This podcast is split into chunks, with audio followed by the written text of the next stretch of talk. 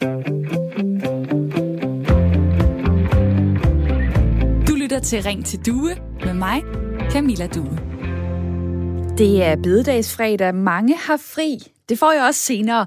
Måske er det øh, ret oplagt lige at få arrangeret et eller andet. En tur et sted, øh, en frokost på en café, eller aftensmad ude på den der restaurant ved havnen eller i gågaden. Vi kan flere ting end tidligere, men det foregår jo med særlige restriktioner. Og siden 6. april har vi blandt andet skulle vise et coronapas, altså vise, at man enten er vaccineret, har et negativt testsvar, som ikke må være ældre end 72 timer, eller kunne vise, at man har været smittet med corona inden for de sidste 6 måneder. De tre ting, de giver et gyldigt pas, som jo er en forudsætning lige nu for at kunne deltage i noget som helst planlagt indendørs. Det kan være at få lavet en tatovering, få klippet sit hår, dyrke sport hos de ældre borgere, spise en burger med en veninde eller en sillemad, til en frokost med en kollega. Det kræver et coronapas, som man finder på minsundhed.dk eller i appen. Men en vigtig ting her, det er, at øh, coronapasset det skal kontrolleres. Det er ikke nok bare at have det. Og det er ikke rart med den der kontrol, fortæller Tina Christiansen til TV2 Syd. Hun er indehaver af flere frisørsalonger, blandt andet en, der ligger i Horsens. Der skal lege politi og sige, jeg skal se dit pas, inden du kommer ind. Det er sådan lige lidt grænseoverskridende vi er jo et servicefag. Jeg er vant til bare at tage imod folk, når de kommer ind og byde dem velkommen. Men nu skal vi ligesom lige være sikre på, at alting er i orden først.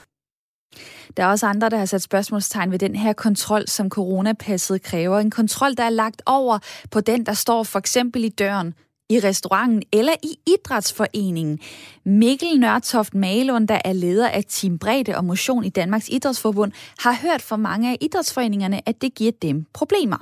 Så er der også en rent principiel udfordring i at indføre coronapas i en frivillig foreningsverden, der bygger på tillid. Det at gå og kontrollere hinanden på den måde med et coronapas, det bryder fuldstændig med den tillid, som vores, vores foreningsidræt er, er bygget op på. Og jeg vil gerne spørge dig, hvad du mener, der er den rigtige tilgang til det her coronapas. Skal det altid tjekkes af tjeneren, frisøren, sportstræneren?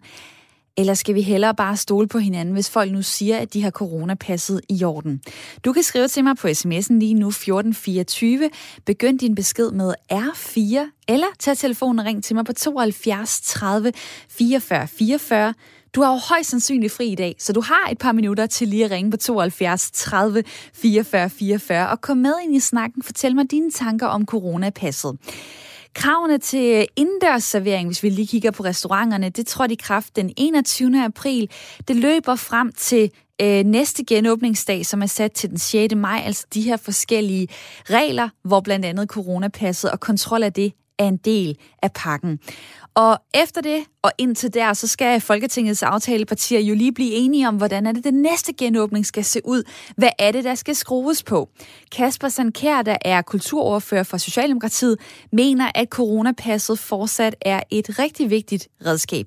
Det handler jo ikke om tillid, men det handler jo om, at vi står øh, midt i en pandemi, som, øh, når vi bare kigger ud over Danmarks grænser, jo er i gang med sin tredje bølge øh, omkring landene omkring os, som jo har enormt store konsekvenser. Og det bedste våben, øh, vi har mod øh, corona, det er jo den kombination af vacciner øh, og test, som vi lige nu lykkes øh, rigtig godt med. Og her er coronapasset jo et meget vigtigt redskab til at sikre, at vi ikke mødes for mange mennesker og risikerer en, øh, en smittespredning. Og derfor så er der brug for fortsat at kontrollere. For bare at, at sige det lidt hårdt, altså hvis det ikke kan lade sig gøre at have nogen til stede øh, for at kontrollere coronapasset, ja, så kan man ikke afvikle aktiviteten, fordi det vil være for risikabelt, øh, der hvor vi øh, står lige nu. Men hvad er din holdning, og hvad er din erfaring med det her coronapas? Du har måske også været rundt omkring og set forskellige ting. Skal coronapasset altid tjekkes af tjeneren, af frisøren, af sportstræneren? Eller skal vi hellere bare stole på hinanden, hvis folk siger, at de har coronapasset i orden? Jeg kan allerede se, at der er nogen, der er begyndt at skrive til mig på 1424. Det er jo super dejligt. Du kan også være med derude, hvis du finder din mobiltelefon frem. Skriver 1424, det er simpelthen nummeret. Du starter beskeden med R4. Og ellers så ringer du på 72 30 44 44. Og velkommen til.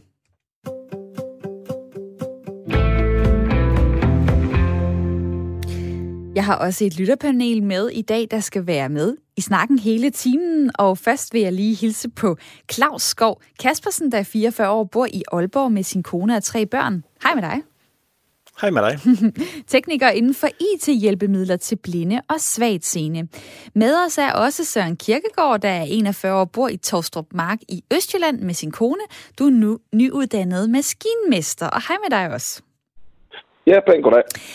Nå, Søren. Tjekke eller tillid? Hvad for en øh, side er du mest på? Jamen altså, hvis det skal kunne bruges til noget, og øh, jeg antager selvfølgelig, at det er underbygget af savlig øh, sundhedsfaglig vejledning, alt det her, det er klart. men, men altså, så bliver der jo nødt til at være et element af, af kontrol. Og et eller andet sted, så vil jeg våge at påstå, at hvis man fik strikket en ordentlig, en fornuftig IT-løsning sammen, at så burde det egentlig ikke være det store problem. Men jeg synes, at, at netop fordi, at alt det her, det vil jo være bundet op på noget IT, så synes jeg, at der er en øh, sådan faglig pointe, der sker i øjnene, nemlig at det her, det jo har vist sig nu her sidst med, du ved, testsvar, man kunne gå ind og redigere i selv. Altså helt ærligt, hvis vi andre, vi præsterede med, på det niveau, så er vi jo fyret for længst, ikke? Altså det der med, at hvis man kan snyde med coronapasset, så øh, falder kontrollen måske også øh, lidt til jorden. DR har for eksempel været ude at afsløre, det er ret så nemt. Øh, der var nogle sikkerhedshuller på sundhed.dk. Man kunne ændre sit svar, man kunne ændre datoen på sit øh, testsvar. Og der er også nogen, der kan finde ud af at photoshoppe. Der er nogen, der kan finde ud af at tage nogle billeder og redigere i dem. Og øh, så kan det jo i hvert fald være rigtig svært, selvom man kontrollerer, som erhvervsdrivende at finde ud af, om, øh, om der er med snyd at gøre eller ej. Claus, øh, i dag spørger jeg jo ligesom tillid eller kontrol i forhold til coronapas. Kan du svare ensidigt på det? Ja, altså jeg vil sige, at kontrol er den eneste vej. Det, det, altså det, det er jo svært for at få alle med i, i, i, at vi så kan kontrollere, og det er jo der, hvor det, det arbejde nok størst er, det er, det er jo netop, at for at alle kan kontrollere, så skal vi jo også have kan man sige, nogle midler til det. Og der er bare nogen, der falder udenfor, og det er jo blandt andet det arbejde, jeg er inden for. Altså det er jo de ældre, de svage, øh, folk uden nem idé eller ikke er mobil. Øh, de, de har jo svært ved at deltage i den her digitale fest, der, der, der, der er i gang lige nu. Og Hvorfor er det, at kontrol er den eneste vej frem? Altså, der er jo rigtig mange øh, andre steder, hvor vi stoler på hinanden. Altså, hvis man for eksempel siger bussen, det bygger på, at øh, der er øh, tillid. Der er tillid lige indtil der kommer en kontrollør. Og hvis du så ikke har en billet, så får du et problem. Hvorfor kan vi ikke gøre det samme øh, med coronapasset? Jamen, det synes jeg også er en mulighed, når vi kommer... Altså, når værktøjet, det er nu, nu det her, kan man sige, coronapas er ved at blive lavet, og, og der kommer jo ligesom øh, nærmest som vores øh, buskort, så vil det jo netop, kan man sige, være, være en mulighed, øh, at, at, at vi et eller andet sted, øh, vis kontrol, og så skal der så falde en, en, en straf, hvis, hvis det er, at man ikke er tingene i orden. Så vi skal jo have nogen, der skal også skal kontrollere. Så, så jeg vil give dig fuldstændig ret i, at, at det er jo nok, i nogle områder vil det være, at vi skal stole på det, Øh, og det er jo der, hvor at, lad os sige, vi kender hinanden, et, et fodboldhold, vi kender hinanden, og, og øh, så skal en træner måske ikke rundt og sige, øh, jeg skal lige tjekke dig, tjekke dig. Så i stedet for at sige, har I alle sammen det i orden? Og folk siger, ja, det har vi. Og så kommer der en kontrollør, og så viser en af dem ikke har. Så kan han jo så sige, okay, I skal alle sammen i karantæne, og du får en bøde, og og så øh, er den ikke længere end der, så har vi jo sådan lidt smittesporing med i, i det, men er det så masse fremmede mennesker, øh, så vil jeg sige, så er kontrollen jo næsten ens, fordi de ved jo ikke lige om, om øh, hvis det er fem venner, der, hvor den sjette også gerne vil være med, men ikke har lige fået lavet den her test, så siger jeg har selvfølgelig også testen. Så vi, øh. øh, vi, vi stoler på folk, som vi kender, og resten, dem må vi øh, kontrollere. Det er det, jeg øh, kan opsummere fra, øh, fra dig, Claus. Øh, dejligt at høre. Jeg har et oplagt lytterpanel. Jeg er spændt på at se, om øh, jer derude er gået fuldstændig i øh, feriemode, eller om I stadig har lyst til at snakke med i dag her i Ring til Due, som jo er Radio 4's samtale- og lytterprogram. Det betyder, at du kan være med. Du kan fortælle mig, skal coronapasset altid tjekkes? Af tjeneren, af frisøren, af sportstræneren? Eller synes du faktisk, vi skal et sted hen, hvor der ikke er brug for den kontrol, hvor vi siger tillid, det er fint nok i forhold til coronapasset. Du kan skrive til mig på sms'en 1424. Husk at begynde din besked med R4. Ina har øh, sendt os alle en besked. Hun skriver, at tjekke folk i hoved og røv burde afskaffes. I stedet burde det være op til indehaveren af forretningen, hvor meget de synes, de skal forholde sig til diverse personers tillid angående coronavirusen. Okay, så måske sådan en... Øh, en individuel vurdering af, om man mener, man kan stole på folk øh, eller ej. Øh, der er øh, også kommet øh, en anden besked her fra øh, Michael. Selvfølgelig skal coronapasset kontrolleres. Når langt de fleste har det, og det bliver normalt, så er det ikke anderledes, end når vi bruger mundbindet, som nu er helt accepteret. Det bliver dagligdag. Hvis der ikke er tjek, så skrider det, skriver han blandt andet en lidt længere sms, så mange tak for den, Michael. Man kan også ringe på 72 30 44 44. Nu skal jeg lige have Pierre fra Valby med ind i snakken. Hej med dig. Ja, godmorgen eller goddag. Ja, vi, er, vi, kan, vi kan sige det hele. Klokken den er kvart over ni. Det er sådan lidt en god formiddag. Ja, godmorgen. Øh, Pierre, du siger, der burde være tillid. Øh, vil det så sige, at øh, du gad faktisk godt, at man slet ikke skulle kontrollere, om folk havde coronapasset i orden?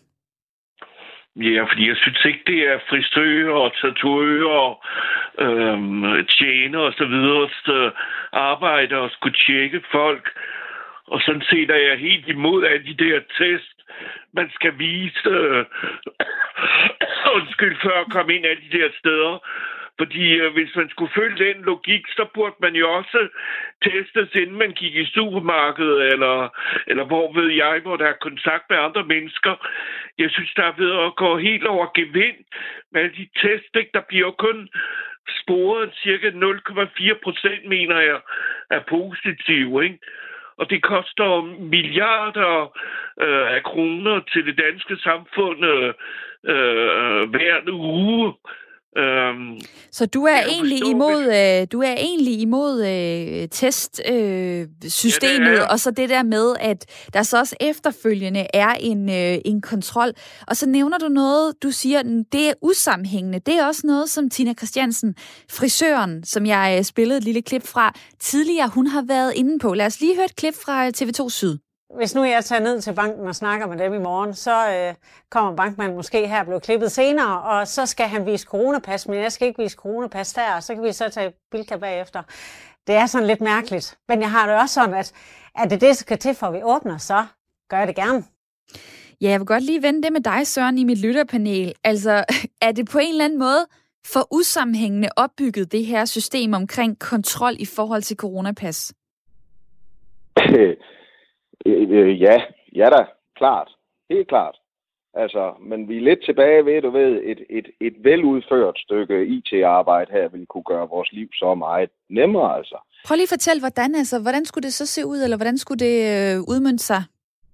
Jamen, vi kunne starte med en app på vores allesammen smartphone, som vi snakker så meget om. Og så ved jeg godt, så siger de ældre og de svage, du ved, åh, det kan vi ikke, nej. Og selvfølgelig skal det også være muligt at printe et eller andet stykke papir ud på sin øh, jet printer, ikke?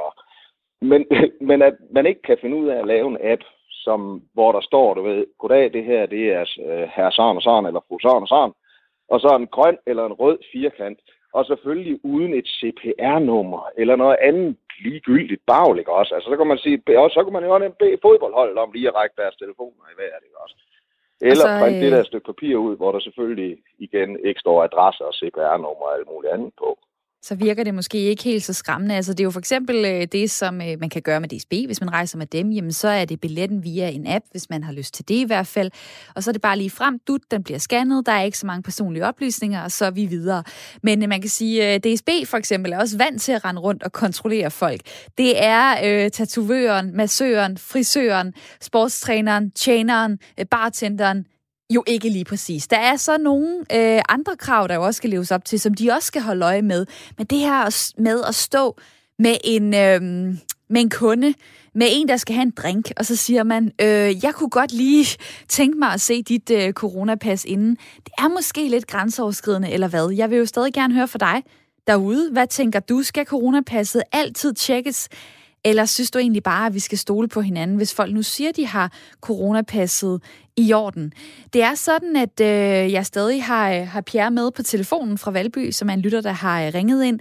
Og jeg vil godt lige spille et lille klip, inden jeg vender tilbage til dig, Pierre, fordi en af vores reportere, Aysan Fassad hedder han, han er, øh, han er taget ud, øh, han tog tidligere ud og lige undersøgte, hvordan foregår det egentlig med det her coronapas.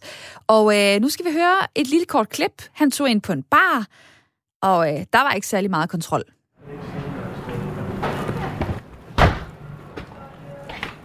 Hej så. Jeg vil bare gerne uh, sætte mig ned og nyde en øl. Ja. Det kan du også godt. Må jeg sætte mig derhen?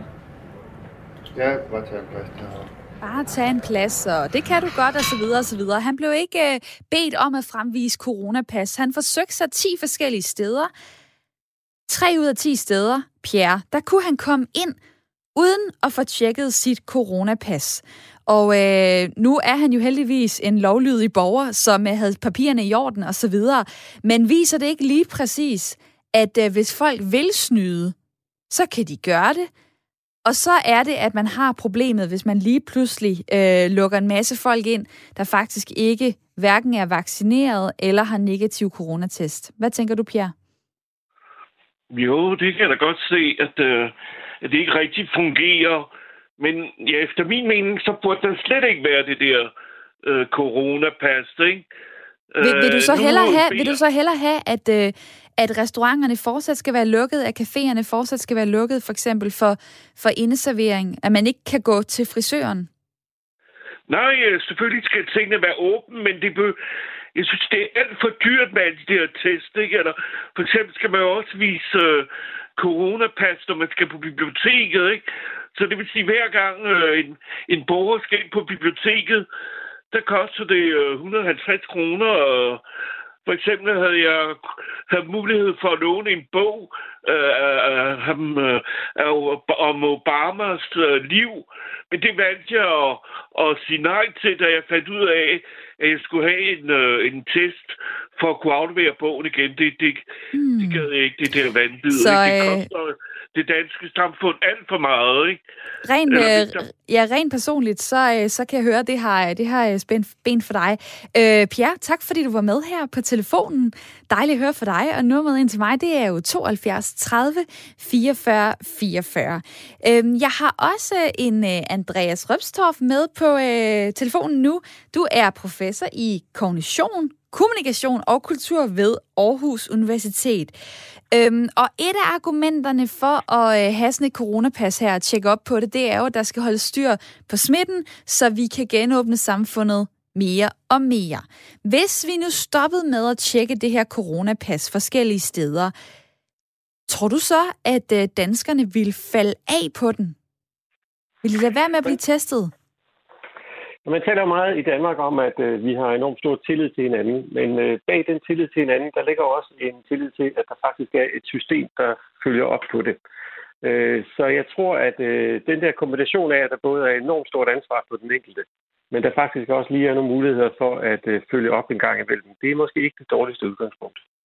Og de regler, der så er i dag, de er jo ret klare. Altså, det er jo ikke sådan, følge op en gang imellem. Altså, det er jo, der skal kontrolleres, Ellers så kan man simpelthen ikke øh, åbne sin øh, frisørsalon eller restaurant, eller hvad det nu må være.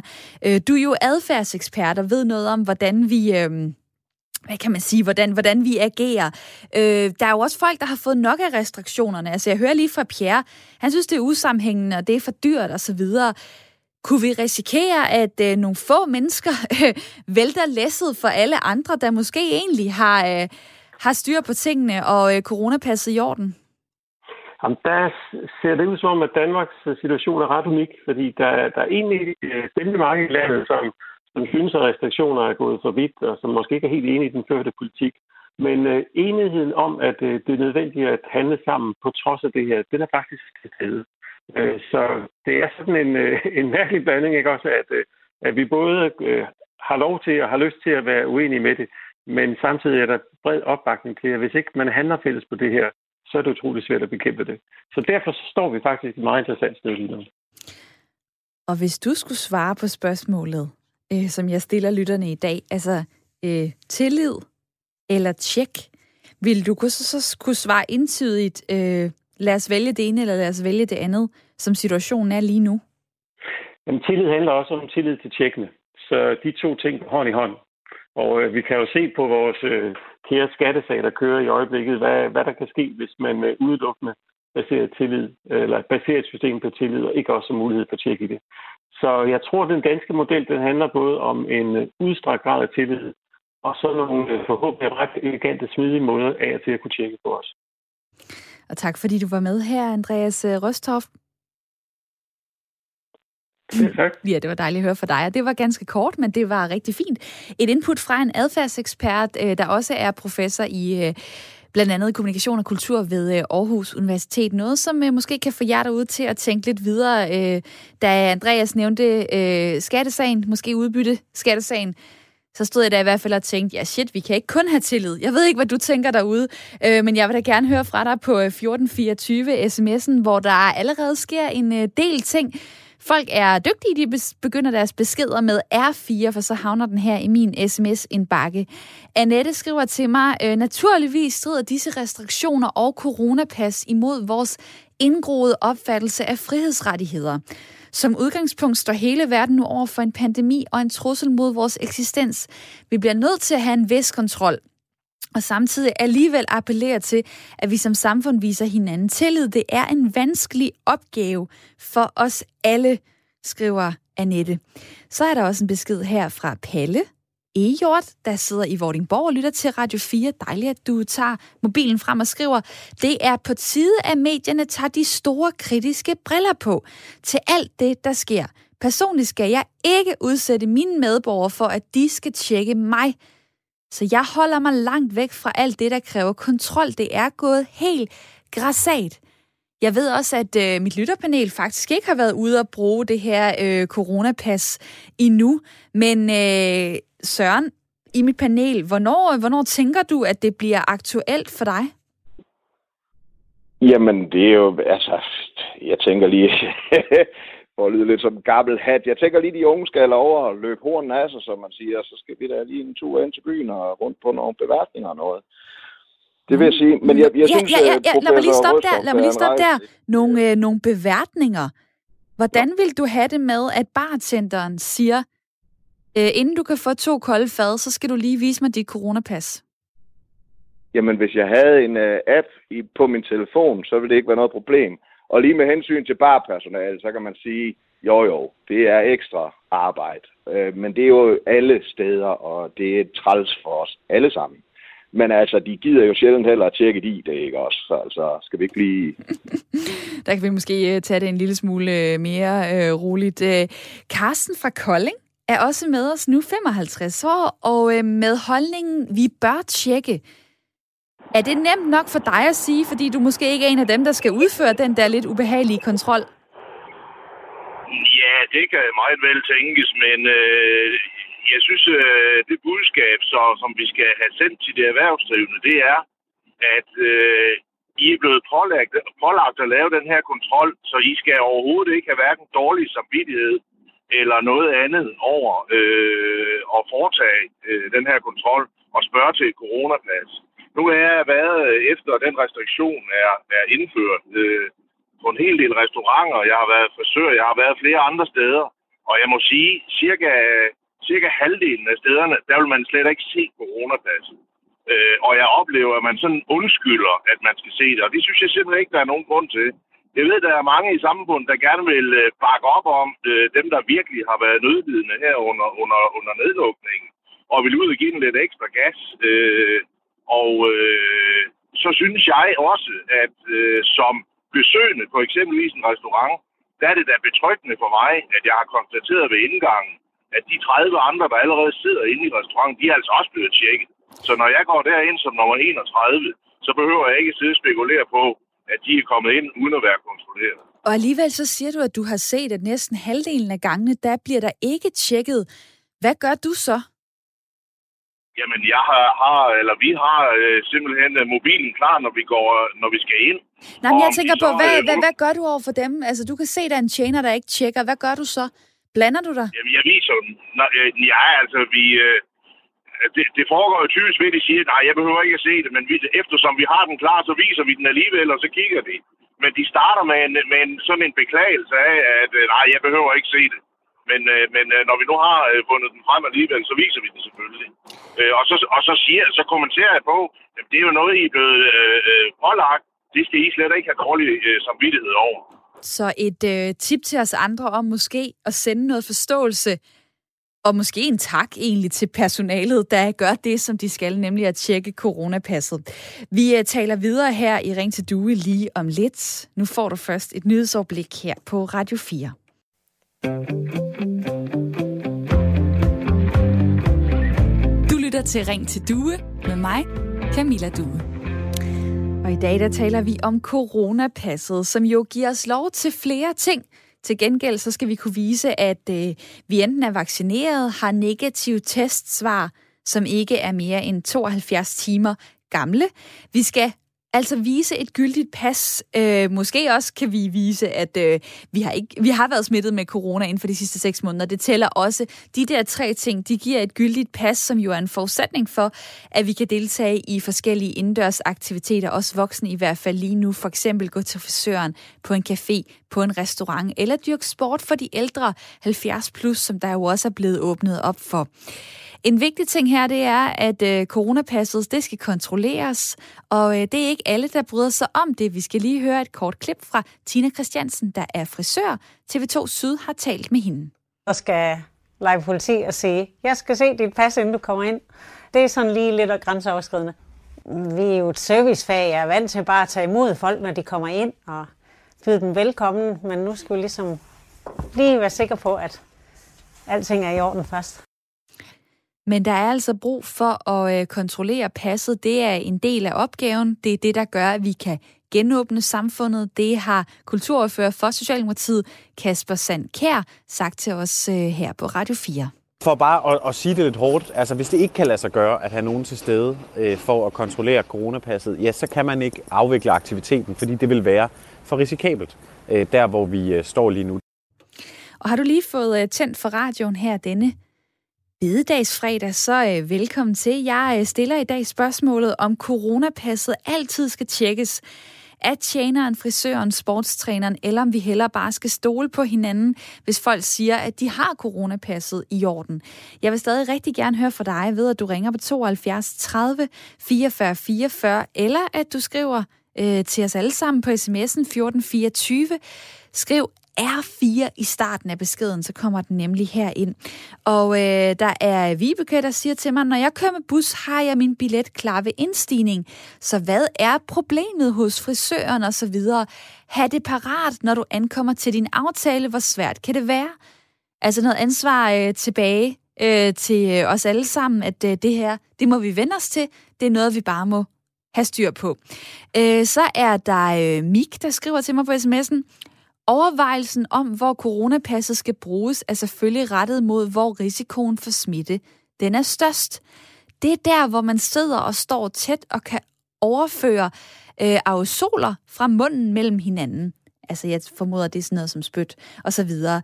Øh, det kan være på en bar. Det er ikke i banken, at det er risikabelt. Derfor kontrol i baren, og ikke for eksempel i banken nødvendigvis, skriver Mik til mig på sms'en. Og lad mig lige øh, vende det med øh, Claus fra mit øh, lytterpanel. Claus Skov Kaspersen, der er 44 år og bor i Aalborg. Der er jo allerede lavet den her, hvad kan man sige, differentiering af, hvor er det, man skal vise coronapasset, og hvor er det ikke nødvendigt. Hvis du lige skulle lave sådan din egen lille liste, hvor synes du så, at der fortsat skal øh, kontrolleres coronapas, og hvor øh, kan man godt læne sig lidt tilbage og sige, ah, der stoler vi lige på hinanden? Altså nu, nu er der jo en ny løsning her på vej, kan man sige, som, som letter nogle af de her ting her, det her nye coronapas-appen, der, der kommer i løbet af måned.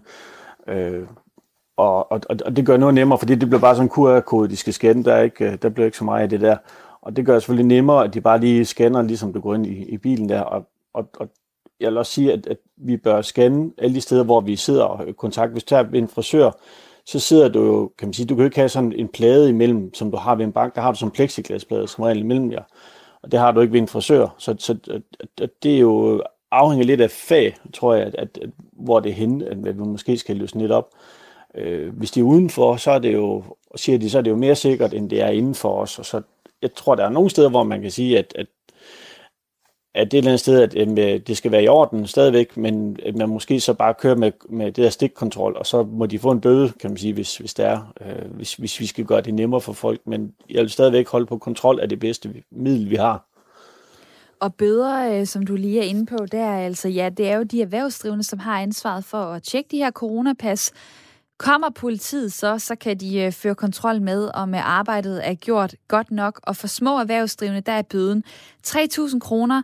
Derefter kan den stige til 9.000 kroner for øh, mellemstore virksomheder med folk ansat 10 til til 49 mennesker. Øh, der er bøden første gang 6.000 kroner, så kan den stige til 12.000. Øh, og i yderste konsekvens kan det betyde 45.000 kroner i bøde til de store virksomheder, hvis man gentagende gange ikke bliver... Øh, bliver taget i ikke at kontrollere øh, passet. Og øh, det kunne jeg lige tænke mig at vende med dig, Jakob fra Silkeborg, der er kommet igennem på telefonen 42 år. Hej. Hej så. Nu, øh, nu kan jeg se, at du mener, at øh, der skal tjekkes. Øh, hvad siger du så til nogle af de her bødeniveauer, som jeg lige nævner? Altså øh, en øh, lille erhvervsdrivende, der, jeg ved ikke, om jeg skal sige, slipper med 3.000 kroner, eller bliver hårdt ramt af 3.000 kroners bøde. Hvad tænker du? Jamen, jeg tænker jo i princippet, altså jeg tænker for det første ikke, at det er specielt mange penge, hvis det er. Men, men jeg tænker egentlig, at bødestørrelsen burde være irrelevant, fordi at jeg synes jo egentlig bare, at der skal tjekkes øh, ud fra et sådan rent etisk synspunkt. Der er tit blevet sammenlignet inde i programmet nu her med busbilletter og DSB og sådan noget, og øh, jeg synes faktisk, det, det, det er et helt andet spørgsmål, det her. For hvis ikke du køber en busbillet, øh, og så bliver tjekket og får en bøde, jamen der er ikke rigtig nogen, der går ud over, ud over selvfølgelig øh, driftomkostninger på banen og sådan noget, men, men i det her tilfælde, der er der jo folk, som rent faktisk kan blive smittet, hvis du skulle have det med dig, øh, og som kan blive rigtig, rigtig syge. Så jeg synes, der er en helt anden etisk fordring i det her i forhold til, at selvfølgelig skal det vises, for vi skal beskytte hinanden. Og samtidig så er der også bare øh, noget omkring, at øh, det er nogle nye opgaver, der bliver pålagt for eksempel øh, hotel- og restaurationsbranchen, turisterhvervet, Udover alle de hårde måneder, øh, de har været igennem. Vi skal lige høre et kort øh, klip fra Katja Østergaard, som er administrerende direktør i brancheorganisationen Horesta. Meget, meget, meget lidt glad for, at man har valgt at åbne restauranter betinget af, at vores gæster kan fremvise en test eller et coronapas. Jeg har rigtig svært ved at forstå, hvorfor det skal være gældende på restauranter, når det ikke er gældende i detailhandel. Ja, der kan man jo blive ved med at sige, altså, øh, hvorfor søren er det lige, at der skal lægges en kontrol over på os, som gør det sværere? Der er også alt det her omkring bordbestilling, det skal vi ikke lige gå ind i lige nu, men at man ligesom udvælger nogle brancher, hvor man siger, her synes vi, der skal tjekkes coronapas. Og det kan måske i virkeligheden spænde ben for, at øh, folk kommer ned og, øh, og spiser på den restaurant eller booker øh, den her øh, hotelovernatning. Ja, det er rigtigt. Øh, men altså, jeg tænker, at, at det, det er jo et frivillighedsprincip. Altså, det er, jo, det er jo betingelsen for, at vi kan åbne. Det har været det her. Og vi har jo nogle i øvrigt meget, meget kloge mennesker, der sidder inde i regeringen og, og regner på, på forskellige smittetryk og forskellige scenarier. Og, og jo, så kan det selvfølgelig godt være, at, at der er nogen, der synes, det rammer skævt, men, men, men de tager jo hensyn til et overordnet øh, smittetryk i, i, i samfundet. Og altså, jeg kan godt forstå, hvis der er nogen, der synes, det er træls, at de skal tjekke, især hvis der er folk, der modsætter det så det kraftigt. Men altså, jeg har da selv været på restaurant nu her, og der spurgte de bare i indgangen, og de gik stille og roligt. Altså, det var... Har du, øh, har du passet i orden, og folk, der stod i køen, jamen, de havde det allerede fremme, og det var særdeles uproblematisk. Øh, der er, en, synes, øh, måske... ja, ja, der er en Claus fra Rødovre, der også lige skriver til os, at øh, han skal hverken på restaurant, eller bar eller café, eller det, der ligner før det her overvågningshelvede er slut. Så er jeg jo spændt på at høre, øh, hvis man skal kontrollere det her pas ordentligt, så skal det jo foregå øh, samtidig med, at man for eksempel viser ID, kørekort eller pas. Blev du bedt om det? Jeg viste mit øh, kørekort, som sidder lige ved siden af, ja. Og det, øh, og det havde du det fint med, at øh, du blev identificeret på den måde? Så glimrende, altså. Så øh, ikke overvågningshelvede i dit hoved, Jakob fra Silkeborg, men tusind tak, fordi du var med her.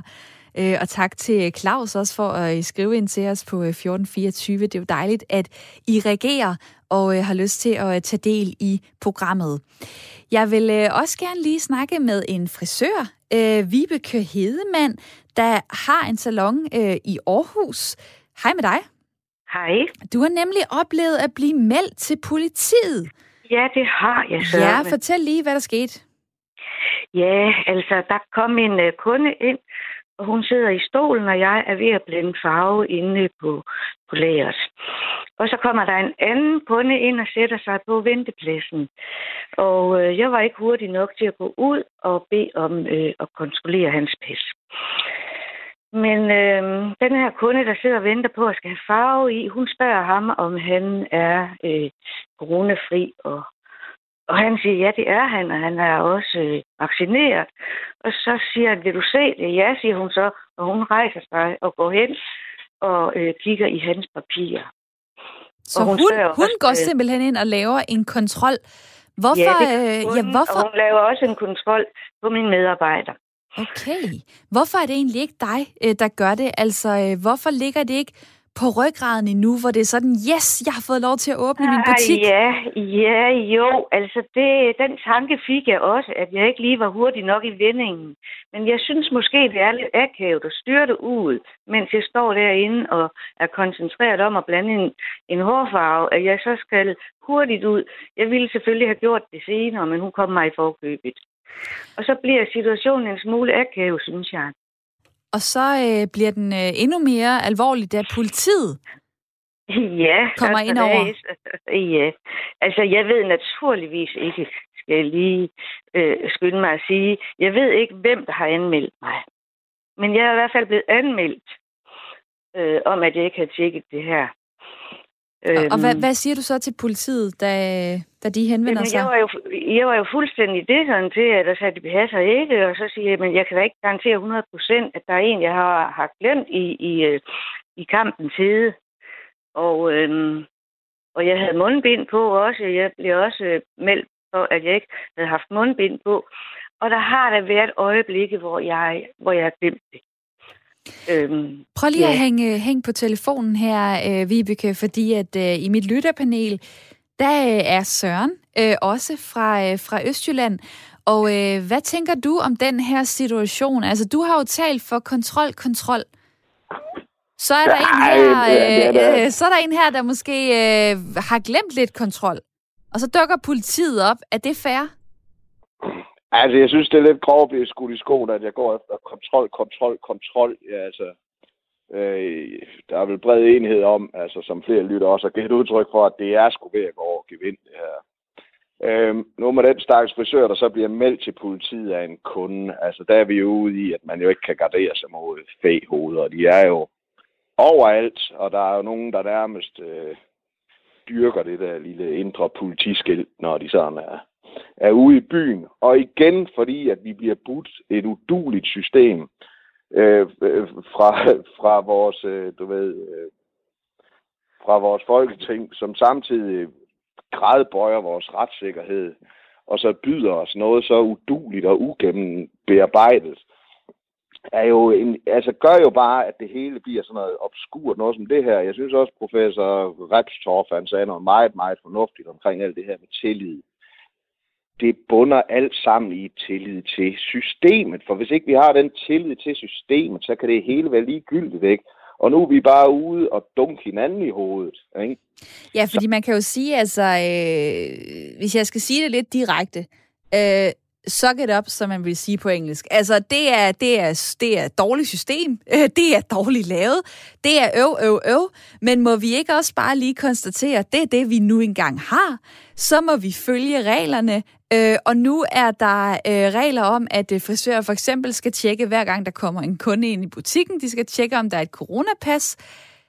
Hvad tænker du så om den kunde, der sidder i frisørstolen og jo faktisk observerer, hov, der er noget, der mm, ikke lige helt bliver gjort efter reglerne.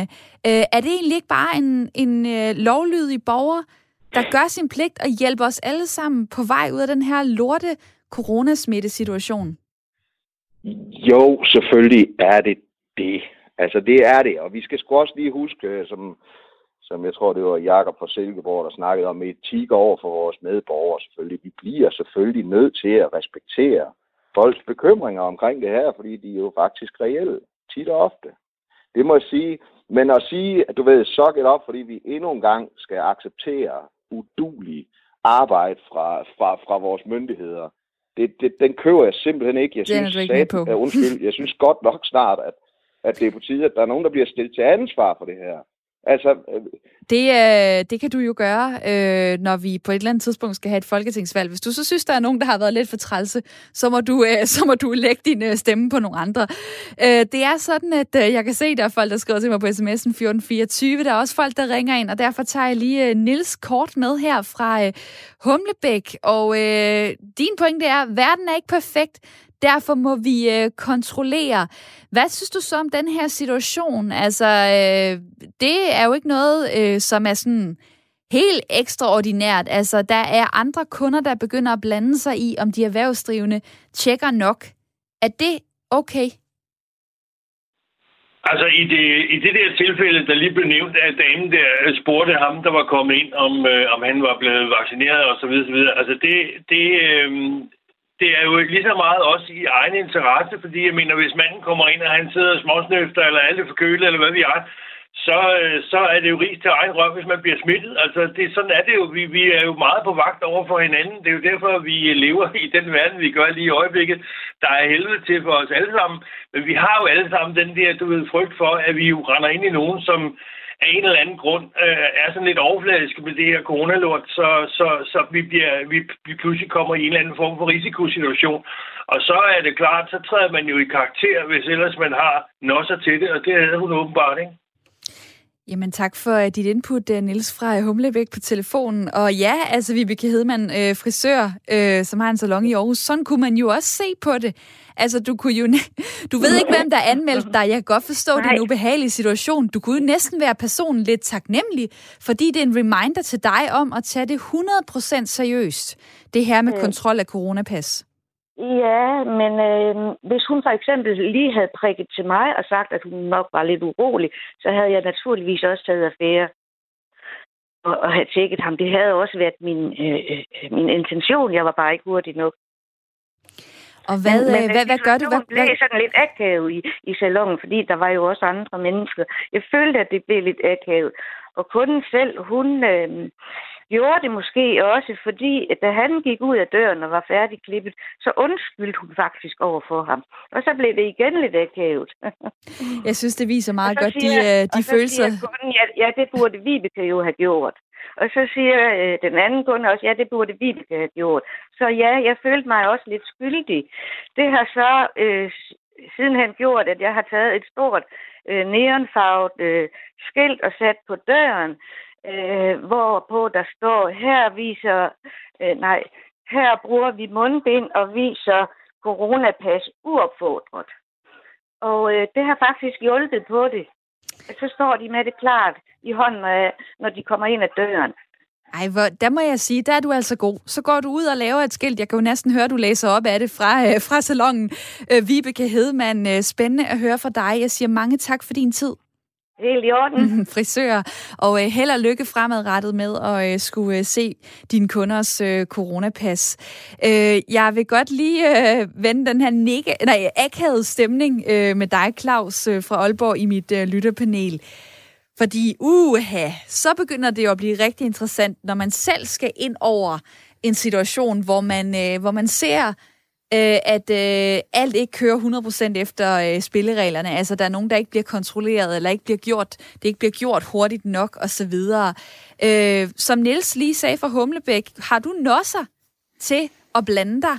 Eller synes du egentlig ikke, det er øh, op til dig at skulle ind og så være medkontrollør af coronapasset? Den er svær.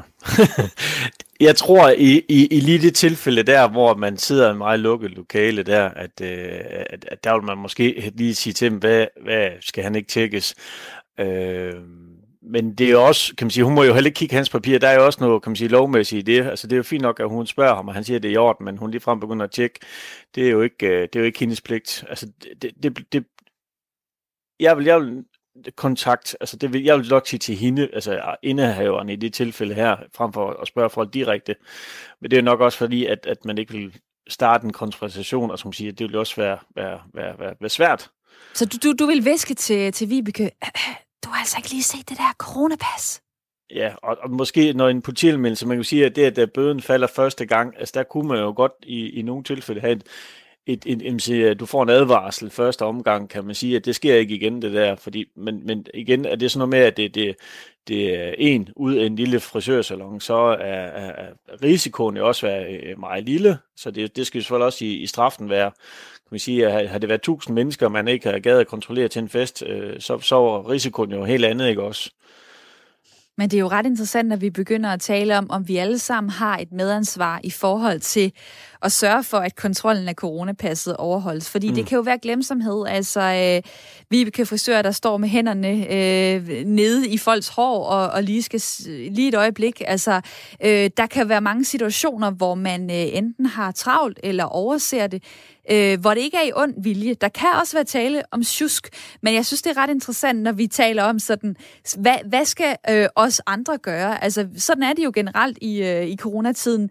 Vi, vi ser på hinanden, vi observerer, hvad hinanden gør, vi kan se, om folk holder den der afstand, om folk tager mundbind på, og skal man så øh, gå ind og blande sig på en eller anden måde i håbet om, at vi alle sammen kan være med til at stoppe øh, smitten, pandemien, eller øh, har vi egentlig ikke lyst til at skulle rende rundt og være politimænd, og er det egentlig også øh, forkert? Øh, dig derude, der sidder og lytter til programmet her, det er Ring til Due. Det er Radio 4 samtale og lytterprogram. Og der er cirka 5 minutter tilbage i programmet, så har du lyst til at være med ganske kort. Kom med dine tanker i forhold til, om coronapasset altid skal tjekkes, eller om du egentlig synes, vi skal køre på et tillidsprincip, der hedder, at vi stoler på hinanden, hvis folk siger, at de har coronapasset i orden. Hvis du har lyst til at komme med ind i snakken, så kan du øh, ringe. Det er lige nu på 72 30 44 44 72 30 44 44. Ellers så skal du øh, være hurtig på tasterne på mobilen 1424. Paul skriver, øh, der er altid nogen, der skal brokke sig og øh, gå i selvsving. Hvorfor ikke bare gøre det, der bliver bestemt fra myndighedernes side, som gør det bedste for at sætte sig ind i, hvordan en virus spreder sig, så vi kan få det her overstået. Det er ganske få måneder, vi skal bide tænderne sammen endnu, så kan vi se lyset for enden af tunnelen, skriver han øh, til os alle sammen. Der er Bjarne fra Hillerød, der også siger, hej Due, ved enhver kontrol af coronapas oplyser jeg blot, at jeg er fritaget. Folk kan af personlige helbredsmæssige grunde være fritaget for både mundbind, test og coronapas. Det skal respekteres og der kan ikke forlanges dokumentation. Bortvisning er en klar diskrimination af handicappede, og det er strafbart. Love og regler er ganske klare her. Og ja, der er det sådan, at for eksempel børn under 15 år, de er fritaget for coronapas. Personer, som af medicinske årsager ikke bør få foretaget sådan en øh, covid-19-test, altså en øh, lyntest eller en øh, PCR-test, de skal heller ikke øh, fremvise coronapas. De er også fritaget for det. Og så er der folk, som har øh, fysiske eller psykiske funktionsnedsættelser, øh, der også kan gøre, at øh, de heller ikke øh, er omfattet af de samme regler. Og det er jo der, man for eksempel kan komme lidt i problemer, hvis man begynder at i rette sætte andre, fordi man tror, de gør noget forkert. Øh, men det gør de faktisk ikke, fordi de har ret til, de har ved lov ret til at sige, at, øh, at de skal ikke vise øh, coronapas. Per skriver til mig øh, på sms'en, jeg synes ærligt talt, at det er sørgeligt, at folk er så konfliktsky, at de end ikke formår at man sig op til at bede om at se et påbudt coronapas for at passe på os alle sammen. Hvor svagt er det lige? Er pointen fra Per. Øh, Sigrid på 36 skriver, jeg var ude at spise for første gang i går. Jeg følte mig meget tryg i det, fordi jeg vidste, at alle var testet. Det var lige øh, let, det var lige til at vise coronapas. Det er slet ikke noget problem. Og øh, mange tak øh, for din sms. En øh, besked her også fra øh, Lis Olsen, som ønsker os alle sammen en god fridag. Og ja, den glæder jeg mig til, når øh, jeg er færdig med at øh, sende radio til jer her. Øh, der er en, der skriver, øh, hun skriver til os her, øh, der er altid nogen, der vil snyde, og så kan de smitte en masse medmennesker. Tillid er godt, men kontrol er bedre. Tag det dog med et smil til den tid, det nu skal vare. Det slutter vel en dag. Hilsen Lis Olsen.